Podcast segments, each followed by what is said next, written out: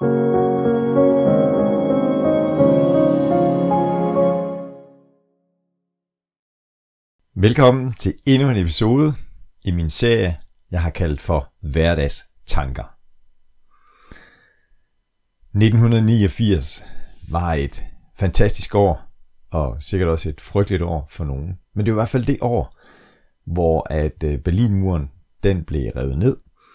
Og det var også det år, hvor Stephen Covey, den amerikanske forfatter og ledelsesguru, hvad vi skal kalde ham, han udgav bogen Syv gode vaner. Og jeg vil tale om vane 5 i dag i denne episode. Vane 5 hedder Søg først at forstå, og dernæst at blive forstået. Søg først at forstå, dernæst at blive forstået. Jeg tror, der er gang i november, 9. november 1989, faktisk på min fødselsdag, at muren blev revet ned. Jamen, så blev der åbnet op for en anden forståelse og en anden rummelighed, men også at række armen ud. Øh, jeg antager, at det mest var fra borgerne i Vesttyskland, som rakte ud og bød velkommen til de østtyske borgere og mennesker, som nu lige pludselig kunne komme ind i Vesttyskland.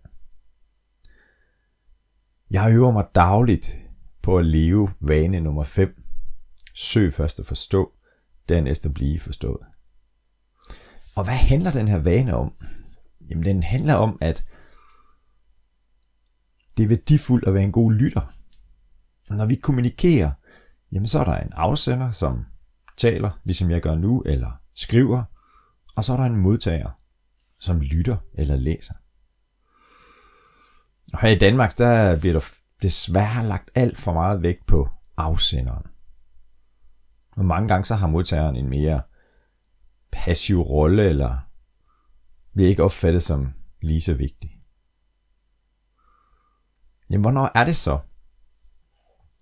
at jeg har lyttet nok? Hvornår er det, jeg har forstået først, og så derefter kan jeg forsøge at blive forstået? Ja, det er svært at svare på.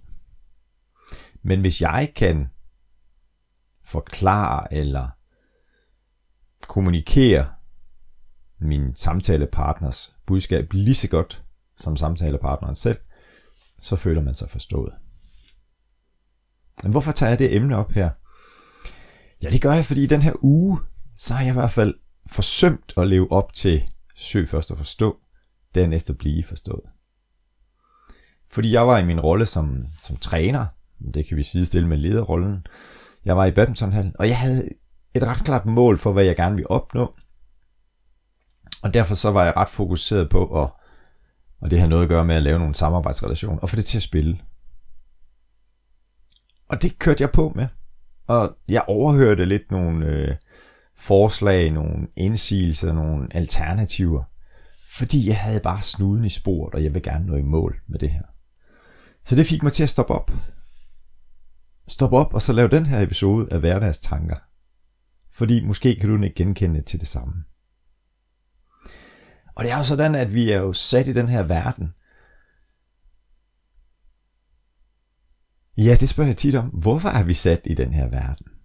Men vi render rundt i den her verden med en opfattelse af virkeligheden. Med en opfattelse af, at sådan hænger tingene sammen. Med et, et verdenskort over, jamen det er sådan her tingene fungerer, det er sådan her vi mennesker er, og det der mennesker, det kan jeg godt lide, og det der mennesker kan jeg ikke lide. Hvis jeg skal løse en opgave, jamen så er der nogen af os, som godt kan lide at researche lidt og samle mere information, inden vi går i gang med opgaven, og andre af os kaster os ud i opgaven med det samme, og opstår der nogle problemer undervejs, så skal vi nok løse dem. Så det er alt sammen et spørgsmål om, hvordan vores virkelighedsopfattelse er, eller vores kort over verden, som jeg kalder det. Og de her gange, hvor at jeg glemmer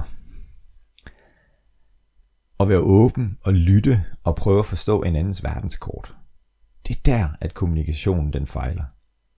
Det er der, at frustrationen kan opstå, hvis der er, vi ikke har lavet forventningsafstemning. Så jeg øver mig på, og jeg er stadigvæk i gang med at lære. Jeg øver mig på, at hvis jeg møder et menneske, som tænker anderledes end mig, eller ser anderledes på en problemstilling eller en udfordring, jamen så øver jeg mig på at sige, du ser anderledes på tingene end mig. Prøv at fortælle mig noget mere om dit syn. Eller en anden vending kunne også være, at hov, jeg er faktisk ikke enig med dig. Jeg bliver nødt til at lytte noget mere til dig. Jeg arbejder rigtig meget med de fem grundbehov, ledere og medarbejderes fem grundbehov. Jeg skal nok sende et link til det i show notes hernede. Hvor at det første grundbehov det er, fortæl mig, hvad du ønsker af mig. Så det kan være det her med, at jeg vil gerne prøve at forstå, hvad det er, at du ønsker af mig. Og det kan være i en arbejdsrelation, det kan være i en øh, træner-spiller eller træner-udøver situation, det kan også være i parforholdet, det kan også være i forældre-barn situationen. Så det er det første. Fortæl mig, hvad du ønsker af mig. Og der bliver du nødt til at lytte.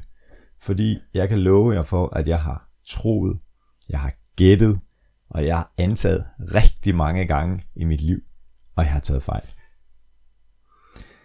Når vi så ligesom har forstået hinanden og fundet ud af, hvad der er, vi ønsker hinanden, jamen så er det vigtigt, at vi giver hinanden mulighed for at udføre det. Det er det andet grundbehov. Giv mig mulighed for at udføre det. Og så det tredje grundbehov, det er, fortæl mig eller spørg mig undervejs, hvordan det går. Og det er jo det, vi på mange af arbejdspladser kalder for tavlemøder, eller ugenlige møder, eller lige tage temperaturen. Hvordan står det egentlig til? Så min opfordring til dig er, at hvis du har oplevet, at du ikke nogen, at nogle gange er mislykkes med din kommunikation, jamen så måske lige tænke over, søg først at forstå, dernæst at blive forstået. Nå ja, jeg startede med at fortælle om, om 1989, fordi 1989 var et fantastisk år. Det var også det år, hvor jeg med min daværende kæreste Lisbeth tog på, jeg ved ikke om vi kan kalde det dannelsesrejse, men jeg og hun var i hvert fald tjenere i Østrig på Alpenland Sporthotel, et femstjernet hotel. Og det var ikke fordi, at jeg havde nogen forudsætninger for at være tjener, men jeg fik i hvert fald jobbet.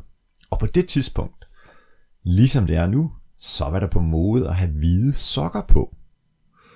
Og der kan vi jo bare se, at øh, moden den gentager sig, fordi os, der har levet længe nok til det. Og det var i hvert fald sådan, at hoteldirektøren, herr al Miligi, pænt tog mig til side og sagde, herr Nielsen, man kan ikke have hvide sokker på, når man har sorte bukser og sorte strømper på, og slet ikke på vores hotel. Så der lærte jeg noget den dag, da han sagde det, og øh, det har i hvert fald hjulpet mig hen ad vejen. En anden historie, som også har noget at gøre med at søge først at forstå, dernæst at blive forstået. Det var, at en af mine tjenerkollegaer, Ayhan fra Tyrkiet, som jeg arbejdede sammen med, en rigtig fin fyr, han var kommet til Østrig, og øh, vi er i St. Johann, en punkav, for dem, der er østrisk interesseret. Og han var kommet til, til Østrig fra Tyrkiet og havde fået arbejde her, og han var 18-19 år. Og han havde været i fængsel for knivstikkeri. Og for mig var det sådan lidt, øh, du har været i fængsel, kriminel, øh, jeg var 23 år på det tidspunkt, hvor det var sådan det en helt anden verden end mig. Hvor der var jeg i hvert fald optaget af at prøve at forstå, hvad, hvad handlede det om, siden at du kunne vælge at stikke nogle andre mennesker med en kniv. Så husk på det her med, at øh, når du møder nogen, der har et andet verdenskort end dig, så prøv at være nysgerrig. Fortæl mig noget mere om din oplevelse af situationen. Det kan være i en arbejdskontekst, det kan være i parforholdet, det kan være i fritiden, eller en eller anden organisation, som du er med i. Eller bare du møder et menneske på gaden eller i toget. Husk, du fortjener det bedste liv. Pas godt på dig selv og dem omkring dig. Vi høres ved.